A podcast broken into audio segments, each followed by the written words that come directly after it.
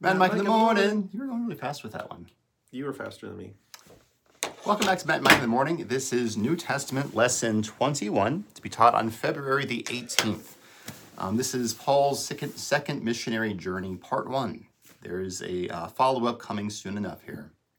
So, what we see in, in this lesson is that um, Paul and, and others will go around the world, um, especially the places that they had visited before on the first missionary journey, encouraging the believers there, um, continuing to proclaim the gospel, um, meeting new people, sharing the gospel with them, um, getting in trouble, getting jailed, still preaching the gospel, and a lot of baptisms. As people come to, as adults come to faith, um, they are baptized along with their whole household, including children Yep. who also exist in households. Yeah, there's two instances of that in the text today based off of Acts chapter 15 and 16. You have uh, Lydia in her household, she's a dealer in purple cloth, and then uh, the jailer in his household as well.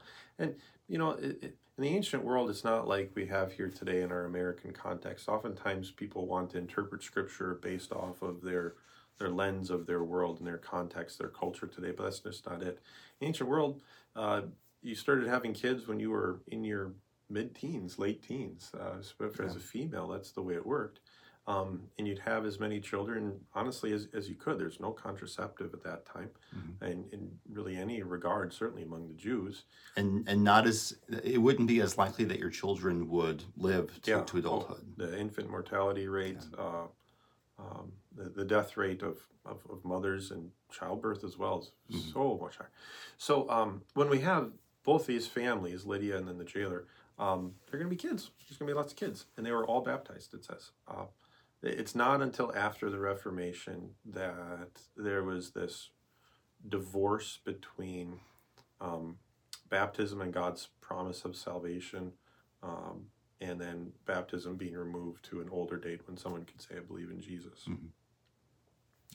Yeah. Uh, so that's kind of a point of of this story. Um, uh, uh, were you going to say something? Uh, no. Okay. Another neat point is how Paul and Silas, well, talks about this dispute that rose up with, with uh, Paul and Mark. And I think there's kind of comfort in that when there's disagreements in the church. Uh, uh, both uh, apostles, disciples of Christ, and uh, and there was a dispute there, and they parted ways, but they continued to you know to do the good work just in different areas. And I think Mhm. you know like Mount Calvary, uh, close to almost 30 years ago now, had a dispute with uh, with some members, and those members uh, started Peace Lutheran, and now we got two fantastic uh, congregations in town with great ministries uh, over a dispute, and they decided to part ways, but the Lord grows His church, and so you see that here in the Book of Acts as well. Um, it's the Lord's church, and He's going to grow it as He sees fit. We just maybe not don't get it right there in the moment in the in the heat of the conflict. Uh, but then Paul and Silas get arrested uh, because there's this gal uh, that was following them and they drove the demon out of her. Interestingly enough, the demon even said that these men proclaim uh, Jesus, the Son of the Most High God. Yep. And, uh, and then they got put in stocks, and then uh, an earthquake comes. The story is there. But uh, after they're just about ready to be stoned, they pull out their I'm a Roman citizen card. Yep. It's a, a pretty dramatic tale and, and turn of events. Mhm.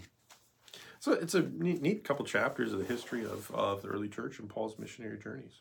And of the Lord and of the Lord continuing his work through his servants, through his word, through his spirit, through the gifts of, of baptism, which um yeah. Yeah. And if there's maybe like an overarching theme to this lesson, it, it's that uh, God uh, still works his good and gracious will. His word still does go out, his word still does have effect, even Paul and Silas are in jail. Um, even when there's a disagreement in the church, Mhm. uh, the Holy Spirit still does support the work of his church, and he still supports us and protects us too. Thanks be to God. See you next time on Matt and Mike in the morning.